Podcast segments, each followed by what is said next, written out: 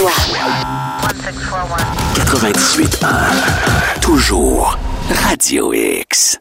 Marceau, le soir. Avec Marceau. Radio X.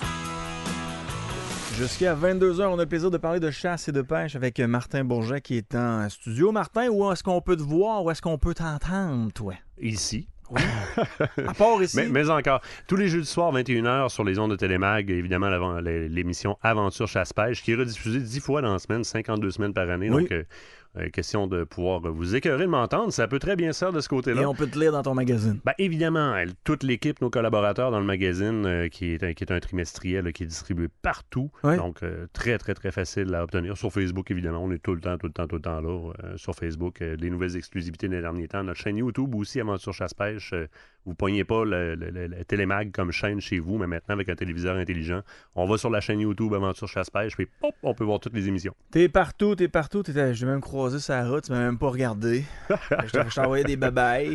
T'es-tu Ça- attentif, toi, sur la route? Attentif, oui, mais des fois trop à une chose. Ça, on appelle ça un TDAH. Ouais. Ouais, c'est ça. c'est- Je, je me, ouais, je me Toi, un chasseur, ça pourrait être alerte tout le temps, ça, incluant quand t'es sur la route. Là. Viens dans le bois. Ça peut être drôle. Non, je t'ai vu passer dans ton truck, puis là, j'ai envoyé des babayes, finalement, tu m'as jamais vu passer. Hey, euh, on parle de chasse et de pêche, on, Oui. euh, vous l'aurez bien compris. Si ça vous tente de nous texter, vous avez des questions pour euh, Martin Bourget, eh bien, vous pouvez le faire dès maintenant. 88 670 9098.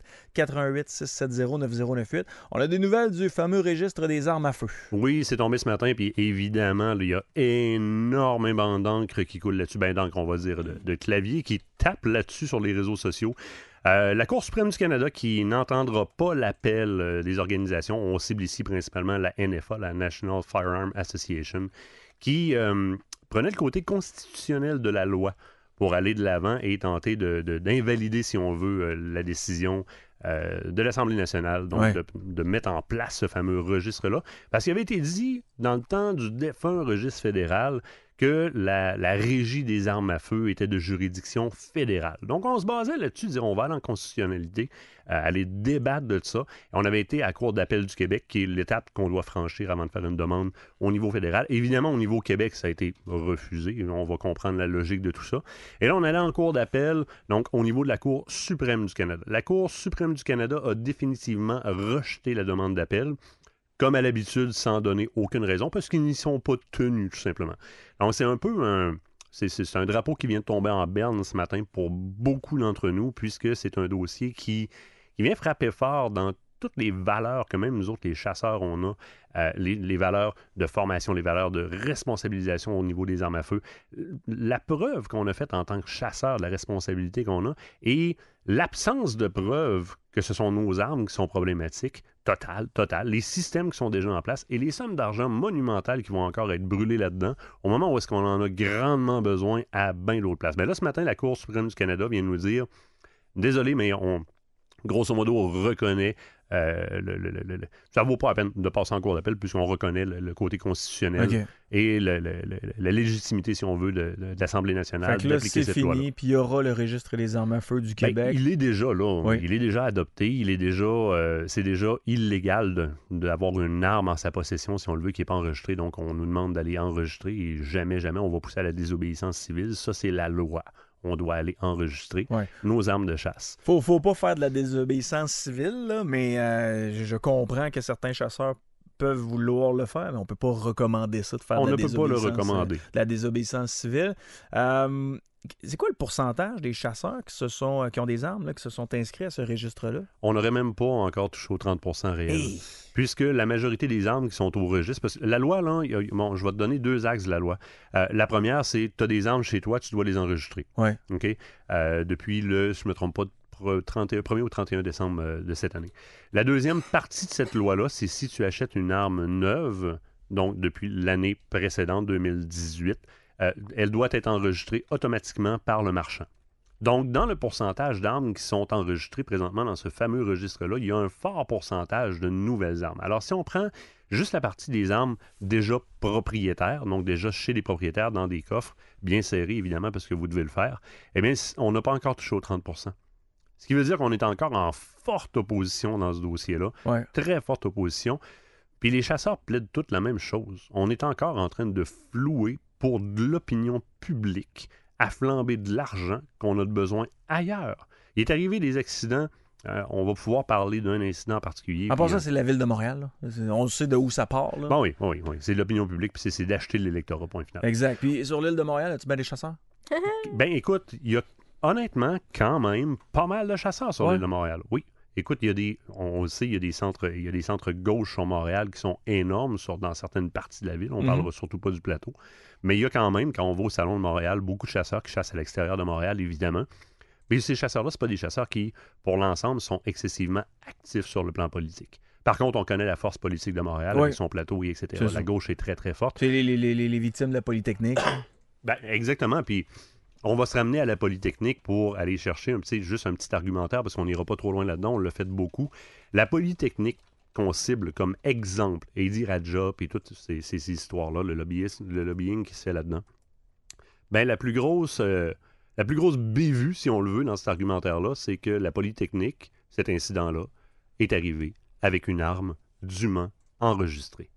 Donc on prouve, à même l'argumentaire qu'on fait, que ça sert absolument à rien. Ça sert absolument à rien. On le dit ici sur les ondes de la radio euh, dans les, dans les dernières fois quand on s'est vu, mais on va le répéter. Euh, un système qui est supposé être vraiment ferré, encore plus que celui des armes d'épaule, le registre des armes d'épaule, c'est le registre des armes restreint.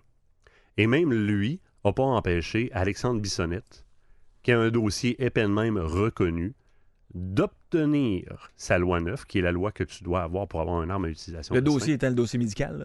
Oui, oui, ex- Ouais. exactement. Puis il a été mis au grand jour par après. Ouais. Et il a passé au travers de la machine pareil, puis on lui a mis des armes enregistrées dans les mains, et il Mhm. est arrivé ce qui est arrivé. Donc les armes, l'enregistrement d'une pièce matérielle a absolument rien à voir avec l'acte qu'elle va, qu'elle va commettre au bout de la ligne. C'est l'individu qui est en arrière.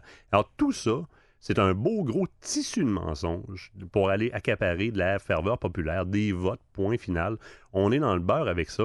La constitutionnalité de, cette loi-là aurait été un beau cheval de bataille. Il y a une autre association qui est présente qui, au départ, plaidait le fait que ça passera pas de cette façon-là. Et c'est le con, on le voit, là, on a été rejeté. Mais bon, on a une belle grosse mensonge d'en face euh, qui va coûter encore des millions juste en entretien annuel, puis qui, a été prouvé complètement obsolète sur le plan fédéral. Le défunt registre fédéral en est la preuve. Il y a un, commissariat de police de Vancouver qui a appelé une étude complète en historique de criminalité dans, si je ne me trompe pas, les 25 dernières années. C'est Michel Terrien, euh, euh, guide de chasse qu'on connaît très bien, qui avait sorti ces chiffres-là. Et les armes de chasse détenues par des chasseurs repré- représentaient quelque chose comme euh, 0.00001% des incidences potentiellement criminelles avec intention relatées dans les 25 dernières années. Je veux dire, les cordes, les couteaux, les pics, les pelles arrivent avant ça dans la criminalité en termes d'historique.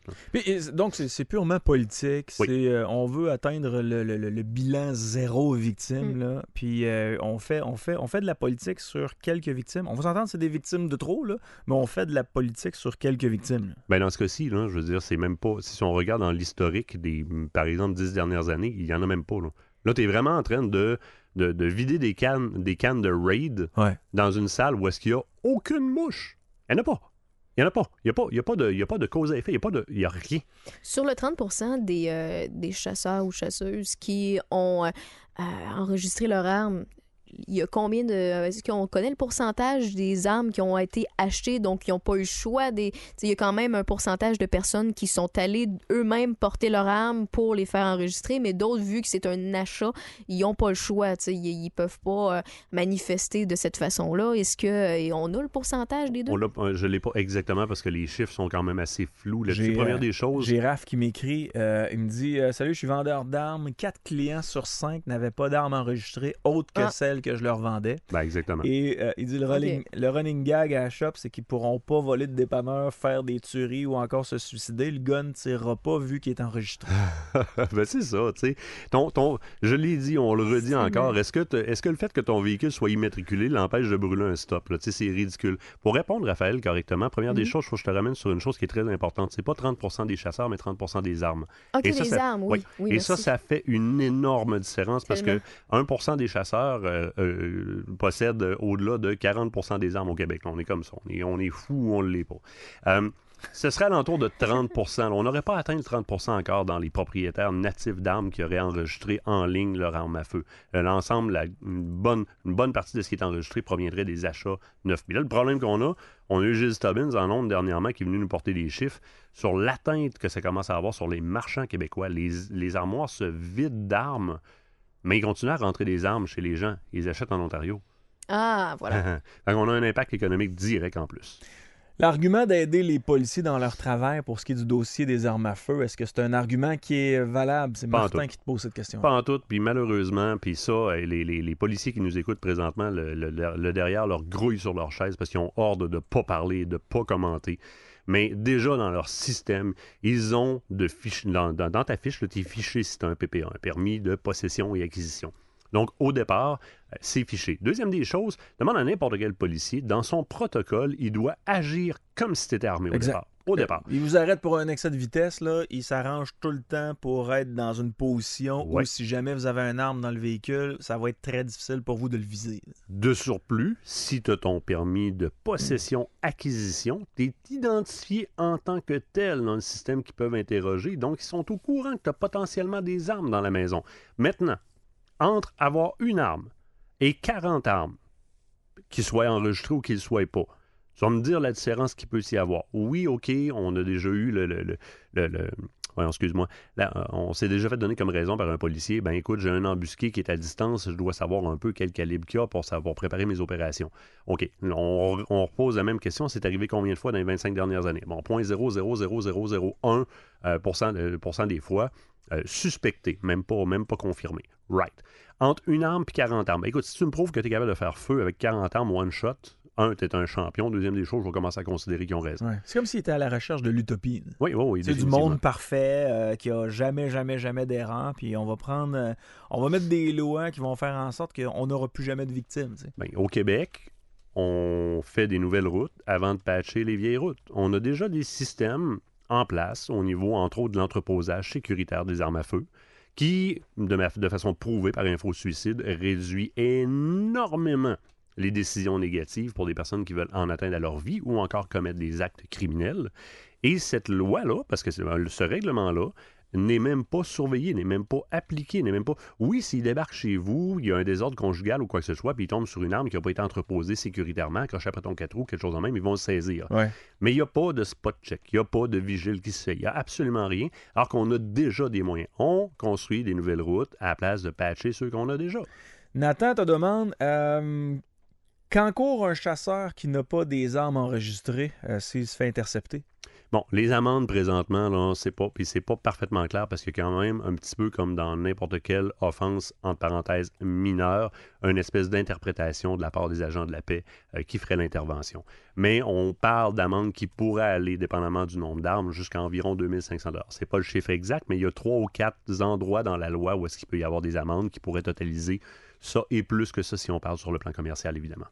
OK. Donc, mais c'est pas des amendes. On a vu du sont- 5000 là, dans les descriptions. Mais sont-tu données Ben, à l'heure actuelle, non, parce qu'à l'heure actuelle, il n'y a personne qui a agi en tant que tel. On n'a pas encore, on n'a pas eu le premier exemple, parce que quand, quand on va avoir le premier exemple, la première personne qui va se faire saisir des armes suivant le registre, je te jure qu'il va ouvrir des GoFundMe à gauche et à droite pour aller défendre la cause de ce gars-là en cours, puis que les gars vont essayer d'avoir les meilleurs avocats au monde pour créer jurisprudence dans le dossier, Ouais. parce que c'est obsolète. Parce que c'est obsolète. Mais on ne l'a pas eu encore. On l'a pas- n'a pas eu encore ça. On, là, on a annoncé, euh, le ministre Guilbeault a annoncé que de partir du, si je me trompe pas, du moins après les fêtes, en quelque part, les agents de protection de la faune, qui, soit dit en passant, sont des agents de la paix comme un, comme un constable, comme un agent de police. Ça, les Ouais. gens l'oublient souvent. Ils ont non seulement force, mais devoir d'intervenir dans des cas comme ça, euh, vont appliquer la loi. Donc ça, ça a été annoncé par la ministre Guilbeault. Il a été annoncé aussi que les allègements au niveau du canon, du gra- gravure du canon, déplacement d'adresse, etc., ont été appliqués. Donc sont maintenant mis dans la loi. Fait que ça, la Fédération québécoise des chasseurs et pêcheurs a pioché très fort dans le dossier. Ils ont réussi. On l'a obtenu. Mais somme toute, pour l'instant, tout ce qu'on peut se dire, c'est qu'il est là. Euh, les chasseurs qu'on entend euh, on, entend, on entend parler, entendre continuer à résister à ça. Moi, je ne peux pas vous pousser à la désobéissance civile. Si vous me posez la question, mes armes à moi, elles sont légales et c'est la seule réponse que je vais donner. Elles le sont légales. Euh, maintenant, comment on agit face à ça? C'est du libre arbitre et je ne veux pas dire à quiconque quoi faire, outre qu'il y a environ 70% des armes qui sont toujours pas enregistrées. Et là-dedans, il y en a une très, très, très grande majorité qui ne désirent pas le faire. Marjolaine te pose euh, une question, comme nos mères nous poseraient ces questions-là. Vas-y. Martin, Oui. qu'est-ce que ça fait si t'es enregistré ou non? Mais qu'est-ce que ça fait? Pourquoi tu te conformes pas? Ben, moi, j'ai pas dit que je ne suis pas conforme et je suis légal. Euh, Qu'est-ce que ça fait si je m'enregistre ou pas? Euh, c'est comme si je te dirais justement le rate tantôt. Qu'est-ce que ça fait de vider une canne de rate dans la pièce ici euh, au moment où est-ce qu'il n'y a pas de mouche? Bon, première des choses, je vide un produit toxique dans la face de tout le monde. Donc, je vais aller créer je vais aller créer un effet secondaire indésirable pour régler quelque chose qui n'est pas un problème. Hein? Ça, c'est complètement ridicule.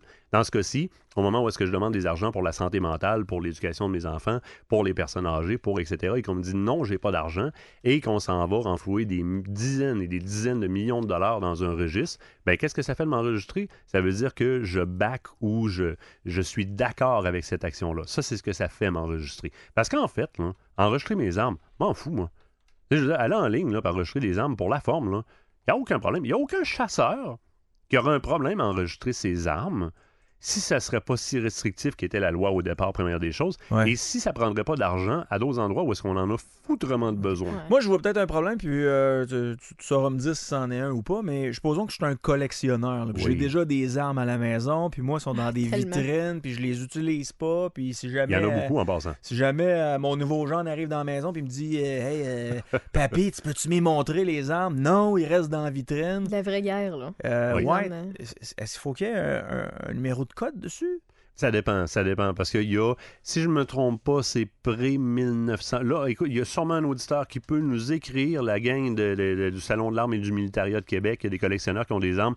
C'est pré-1928 ou pré-1918, quelque chose comme ça, que ce sont des armes qui n'ont pas besoin d'être enregistrées, qui n'ont pas besoin d'être codées ou quoi que ce soit. Il y a des salons de l'arme et du militaria un peu partout. Là. Cette catégorie d'armes-là, n'a pas besoin d'être enregistrée. Si ça dépasse ces années-là, oui, absolument, elles ont tous besoin d'être enregistrées. Euh, Est-ce que c'est légal de fabriquer soi-même une arme? Ben, si elle est dûment enregistrée euh, au, niveau du, au niveau du registre, c'est-à-dire si on est capable de décrire l'arme de A à Z et de la faire accepter comme étant un mécanisme pouvant mettre feu à une, à une poudre qui va propulser un ogive et qu'on l'enregistre en tant que tel, il n'y a pas de problème. OK, mais la, la- la question. Euh, À la base, à la base un, citoyen monde qui se font des guns? Ben oui. Oh oui, définitivement. Euh, Pas plus tard que hier ou avant-hier, j'étais au euh, Pro Nature à Saint-Georges, dans la salle de l'armurier en bas, et ils nous faisaient une démonstration d'un beauceron, euh, dont j'oublie le nom. Il y a peut-être quelqu'un qui peut nous l'écrire. là. Ouais. Un monsieur beauceron qui fabriquait des armes de A à Z, là, mais vraiment sur le tour à métal. écoute, c'est mongol. Le génie de ce monsieur-là, c'était mongol. Je, je ne connais pas la réponse exacte. J'oserais dire, c'est probablement pas légal de te fabriquer un système de mise à feu toi-même. Parce qu'avec les imprimantes 3D, là, il commence à y Ben avoir euh, du Ben oui. potentiel à pouvoir se faire ça. là. Oui, définitivement. Mais là, en plus, les imprimantes 3D, on cible beaucoup les armes de poing. Puis ça, Ouais. c'est de l'arme à utilisation restreinte. Donc, la loi qu'on n'appelle plus Anastasia, qu'on appelle la loi 9 maintenant, est requise dans ce cas-là. Mais écoute, je pense que tu dois être accrédité pour fabriquer une arme. là. Ce serait pré-1898. Bon, tu vois, regarde, c'est encore plus loin que ce que je pensais. Mais il y a énormément de collectionneurs de ces armes-là. Eux sont pas ciblés présentement. Tu sais, la plus grande peur qu'on a, euh, les chasseurs, quand on va aller Bill 71, le désarmement, euh, voyons, c'est euh, Trudeau qui parle des armes semi-automatiques, de plusieurs types de black guns qui sont ciblés sur le marché, qui voudraient complètement retirer la circulation, donc les faire passer de restreinte à prohibé. Écoute, quand on parle des armes semi-automatiques, L'ensemble des sauvaginiers utilisent des calibres 12 ou 20 semi-automatiques pour faire leur chasse à la sauvagine. Ce sont des outils pour collecter de la viande, pour manger. Et on cible la- le passage de restreint à prohibé de ces armes-là. Mhm. Alors, la peur qu'on a un peu, c'est l'indexation de l'ensemble des armes que j'ai à la maison. De donner, si tu veux, l'inventaire des armes globales du Canada, euh, ben, pas du Canada, excuse-moi, du Québec, à un gouvernement qui potentiellement voudrait saisir ou voudrait changer la législation concernant ces différentes armes-là. À ce moment-là, ben, il y aurait un inventaire complet de ce qu'il y a dans les maisons. Euh, écoute, est-ce que c'est fondé comme crainte? Ben, ça revient souvent parce que c'est ce que euh, Trudeau euh, tente de faire passer présentement avec son Bill 71 et etc. Le, gun ban, le grand gun ban qui nous pend au bout du nez un peu, ben, c'est une crainte qu'on a. OK, donc ce serait pré-1898 et le calibre do- doit être considéré comme obsolète. Bon, et voilà. Et euh, dans son cas, à lui, il y a un mousquet de 1853. Tout de même. Et sur le mousquet de 1853, il y avait déjà un numéro de série qui avait été inscrit. Et tu vois. Pas trop sûr, pas trop sûr qu'on réussisse à retrouver le document pour, euh, Non, pour coller sûr. ça à ce mousquet-là. là. Euh, OK. Dans le cas où on s'enregistre, Martin, est-ce Oui. qu'il y a un numéro de série qu'on colle sur l'arme qui est enregistrée? Non, ça, ça fait référence, euh, ça fait référence au fameux, euh, fameux bout sur le numéro unique d'identification que le Québec voulait se doter, qui aurait obligé les manufacturiers à graver un nouveau code qui commencerait par Q ou par QC, et les armes existantes à se faire soit encoller de manière euh, non retirable ou encore graver le nouveau numéro de série. Ça, ça a été aboli dans la loi. Combien de provinces au Canada ont un fameux registre des armes à feu? Zéro. Nous Donc, on est la première Oui. province. Wow. Le reste, on l'a aboli. Le reste, on l'a aboli, on l'a prouvé obsolète. C'était un, c'était un money pit, c'était un trou financier qui, au bout de la ligne, a été prouvé obsolète par le Canada au complet. on est donc bien cocon. On Non, est, on- en fait, on est unique. On est On distinct. est différents. On est On distinct. est. Euh, ta, J'ai ça en stock, la marmotte est prête à cuire. Ah non, ça c'est un ancien message. C'est drôle, il y a des gens qui nous écrivent juste quand c'est toi toi. qui es là. Ouais. Pour ce qui est de la fabrication d'armes, oui, à condition d'avoir des longueurs de canon et longueur totale ainsi qu'un numéro de série. Bon, et voilà, et voilà. Ce qui veut dire que tu dois probablement être capable de décrire ton arme. Parce que quand tu enregistres une arme, ça va arriver des fois que tu t'envoies dans le système d'enregistrement des armes à feu puis que ton modèle est inconnu, que ton arme est inconnue, donc tu dois la décrire. Ils vont te demander la longueur du canon, ils vont te demander le calibre, ils vont te demander le type de mécanisme, etc. Puis tu viens de créer le, cette arme-là dans le système. Donc j'imagine que si tu t'en fabriques une, ben, quand tu vas aller dans le système, tu vas la créer. Puis ils vont t'attribuer un numéro de série à ce moment-là, mais là, tu vas devoir le graver. C'est ça. Euh, fameux bord rayé, on est rendu où dans ce dossier-là? hein?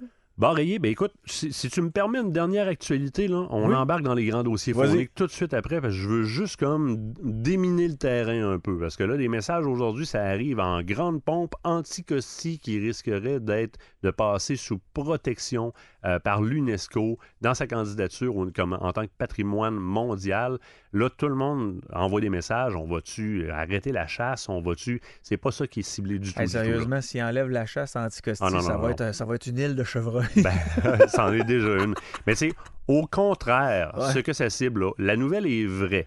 La nouvelle est vraie. On voudrait passer des aires marines et des aires terrestres euh, à l'état protégé sur Anticosti, mais protégé surtout de l'exploitation. Exploitation minière, exploitation forestière, entre autres dans le but de la pérennité du biotope qu'il y a là, donc de l'écosystème qu'il y a là. On sait que Anticosti est en candidature comme euh, patrimoine euh, mondial au niveau de l'UNESCO, euh, surtout par rapport à sa géologie. hein. La grotte patate, la quantité de fossiles qu'il y a là-bas, les canyons, c'est incroyable. Et il y a des grandes chances que si on attribue ces pourcentages-là de l'ordre de 10 ou 15% de protection sur l'île d'Anticosti, on rehausserait nos chances d'avoir de, de remporter cette candidature-là, mais ça ne cible pas la chasse.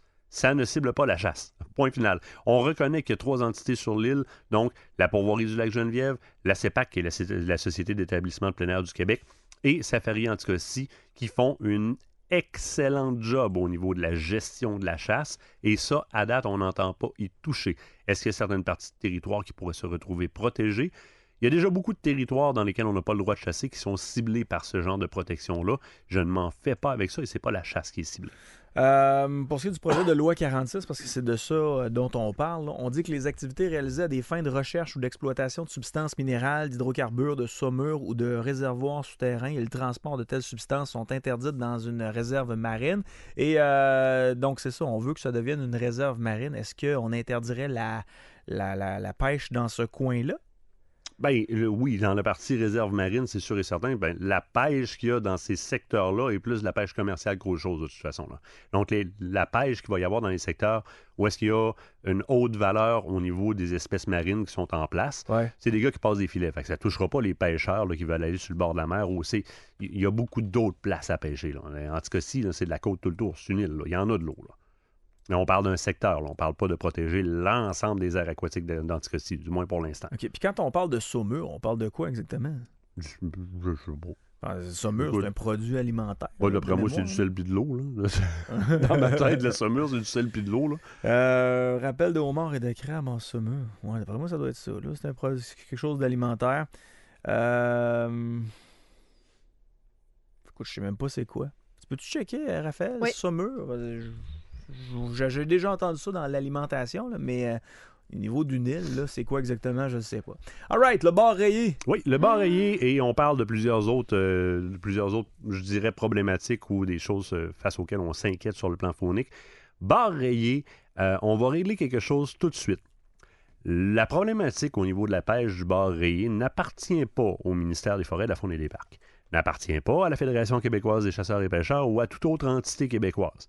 La raison pour laquelle on ne peut pas pêcher le bar rayé présentement, c'est le ministère des Pêcheries, Océans et Alimentation, si je ne me trompe pas le nom complet, euh, qui est l'entité qui gère l'appellation ou du moins la catégorisation des espèces en termes de euh, espèces en danger ou en voie de disparition ou etc. Le bar rayé présentement, puisque ce sont des dossiers, les espèces sont révisées à toutes les X nombre d'années, est toujours reconnu comme étant une espèce en voie de disparition par cet organisme-là, qui est le ministère des, des Pêcheries, Océans et Alimentation. Ouais. Euh, donc, tant et aussi longtemps qu'il va conserver ce statut-là, on n'aura jamais le droit provincialement d'ouvrir la pêche à cause du statut de l'espèce.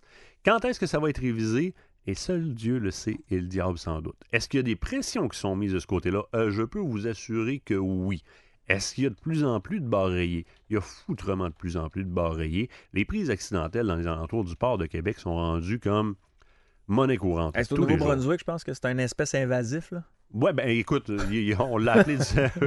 ben, il, il est arrivé la problématique, ou du moins, il y a eu la frousse des saumoniers parce que euh, le bar rayé commençait à monter beaucoup dans les rivières à saumon. Ouais. Alors, quand on a pêché les premiers bars rayés avec des tacons, des, des- des bébés saumons dans Beden, ben la panique a levé. C'est une des raisons pour lesquelles on a ouvert la pêche au bar rayé dans les bras de rivière, qui étaient des affluents qui étaient connectés au, euh, au Saint-Laurent.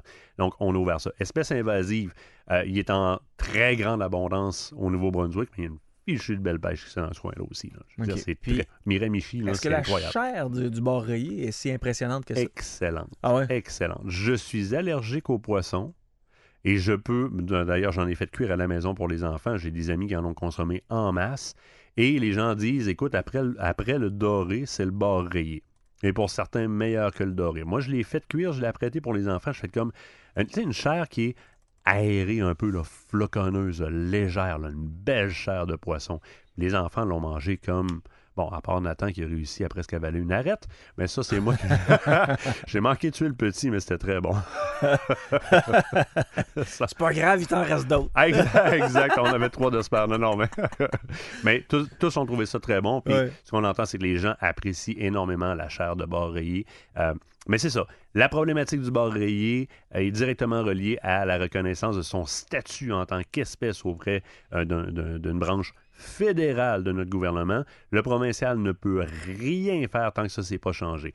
Maintenant, rappelez-vous une chose, nos, euh, associations sont encore là-dedans.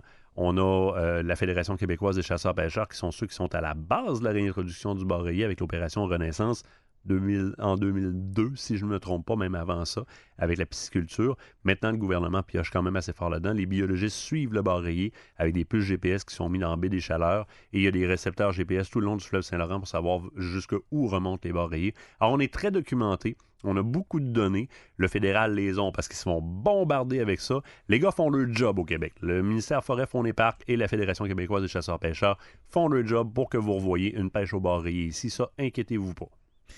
Je viens d'avoir euh, un souvenir d'il y a deux ans, l'été d'il y a deux ans, quand Régis Labo m'avait fait une sortie pour la carpe asiatique. Là. Et je ne dormirai plus tant qu'il y aura de la carpe asiatique dans le fleuve. Ouais, c'est ce qu'il avait Je mentionné. m'en souviens pas à peu près. On en est rendu où de ce- de- de- dans ce dossier-là? là? La semaine d'après, il n'en parlait plus. Il en parlait plus? Non. Et ça fait deux ans qu'il en parle pas? Oui, elle est, toujours, elle est toujours présente. Il y a toujours de la prise qui se fait de carpe asiatique. Est-ce que c'est une catastrophe au point où on s'y attendait? Probablement que la prolifération était moindre que ce, ce à quoi on s'attendait, mais elle est toujours présente. Est-ce que c'est une espèce invasive euh, qui est notable? Oui, elle figure au, euh, dans la liste des espèces invasives, comme on- la moule rayée peut l'être. On regarde des vidéos, des fois, des pêcheurs qui reçoivent ça dans la face. Sont Ah, c'est fou, hein? sont en train de rouler. Ils sont en, train d'avancer sur le lac. Tout d'un coup, pouf! Sur le bord de la tête, une carpe asiatique. Ben, les gars sont habillés en gauleur puis se font du fun. c'est n'importe quoi. Ah, tu me les as pas envoyés, ces vidéos-là? Non. Raph? Tantôt, tu cherchais une, une explication pour le saumure, là? Oui? On parle vraiment de mélange d'eau et de sel, mais dans certains cas, ben, c'est- c'est c'est- c'est remplacé. Il y en a qui utilisent simplement le vinaigre. là. OK. Donc, euh, Mais moi, c'est- quel est le rapport avec l'île d'Anticosti J'en ai- où on veut préserver la C'est de saumure? l'eau salée, je sais pas. c'est de l'eau salée. Ben, on dit qu'il y a certains mollusques qui, euh, Ah! Qui sont dans ces endroits-là, qui sont dans ce qu'on peut appeler de la saumure, même si c'est fait naturellement. Parce que ça doit donner le goût, justement. Ah. euh, Ben, on dit l'avantage de l'eau saumurée, c'est qu'elle permet de préserver, de préserver ce petit goût de la mer. Fait que tu vois, je suis pas si mauvais cuisinier que ça. Ben je savais que c'était un truc alimentaire. Voilà. T'étais pas loin, t'étais pas loin. Y a-t-il d'autres dossiers phoniques? Ben absolument. Écoute, euh, on parle du plan de gestion de la truite mouchetée. Ça, ça aussi fait parler beaucoup. Ouais. Euh, la truite mouchetée, jamais. Ben, oui, il y a des- il y, a des réglementations, mais là, on, voulait on veut cibler la truite mouchetée avec une réglementation pour en protéger, évidemment, la pérennité. Puis le plus gros dossier là-dedans, c'est qu'on s'enlignait pour. Là, on va expliquer un petit peu ce que c'est qu'un ardillon, mais retirer le droit d'utiliser un ardillon. L'ardillon, c'est la partie. La partie de l'hameçon qui fait que ça ressort pas si tu te le piques dans la main. Là. Le petit crochet sur le bout de l'hameçon, là, Oui. que quand ça pique dans la bouche du poisson, ça ressort pas. Là. Bon, beaucoup de pêcheurs qui font de la pêche sportive avec remise à l'eau vont soit prendre des hameçons qui n'ont pas d'ardillon, ou encore vont écraser l'ardillon avec euh, une pince pour permettre de ressortir l'hameçon facilement du poisson puis de le relâcher. Sans détruire le poisson. Exactement. Alors, ce qu'on s'est dit, c'est ben, si on y va avec une- un- des hameçons ronds, donc des hameçons pas d'ardillon, première des choses, on va augmenter la chance que la truite mouchetée se libère de l'hameçon. Fait qu'il y a un pourcentage là qui ne sera pas pêché. Et on va en faciliter la remise à l'eau.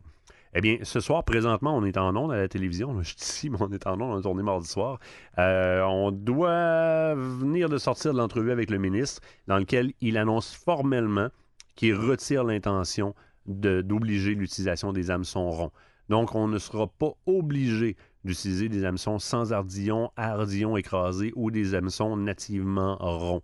Euh, parce qu'on reconnaît le caractère fragile de la truite mouchetée. Puis même si on voudrait aujourd'hui former l'ensemble des pêcheurs à la remise à l'eau euh, responsable, ben c'est tellement fragile qu'il y a énormément de paramètres. À quelle profondeur tu le pris, rapidité tu l'as remonté, température de l'eau, température de l'air, concentration en oxygène dans l'eau, etc., qui fait qu'elle va survivre ou pas, même si tu es un expert en remise à l'eau, le risque de, au bout de la ligne, que la, truite descende un petit peu dans l'eau, oui, mais refasse surface avec la banane en l'air un petit peu plus loin, est tellement grand qu'on veut pas aller d'emblée dire à tout le monde remise à l'eau, remise à l'eau, remise à l'eau. Donc, on retire l'obligation et on annonce qu'on on- on aurait peut-être plus l'intention d'adresser, par exemple, la fête de la pêche, pêche en herbe, là où est-ce qu'on forme les jeunes avec leur première canne à pêche dans les mains, fournie par la Fondation de la Fonde du Québec et Canadian Tire, à leur apprendre comment pêcher sans ardillon puis faire une remise à l'eau euh, responsable quand ils sont tout petits. Ouais. Parce que prendre des pêcheurs qui sont habitués de sortir des truites, puis prendre quelqu'un qui a deux semaines de vacances par année, puis que là-dessus, il réussit à négocier cinq jours avec sa blonde pour aller d'une pourvoirie, quand il attrape une truite dans le fond, il arrile pour la remonter parce qu'il n'en reverra pas de la saison. Quand il va faire sa remise à l'eau, ça a tellement remonté vite, le choc est tellement grand, dépendamment de la température, comme je disais, concentration en oxygène et plein d'autres paramètres. De toute façon, la truite, s'il ne bouffe pas, elle va mourir différemment.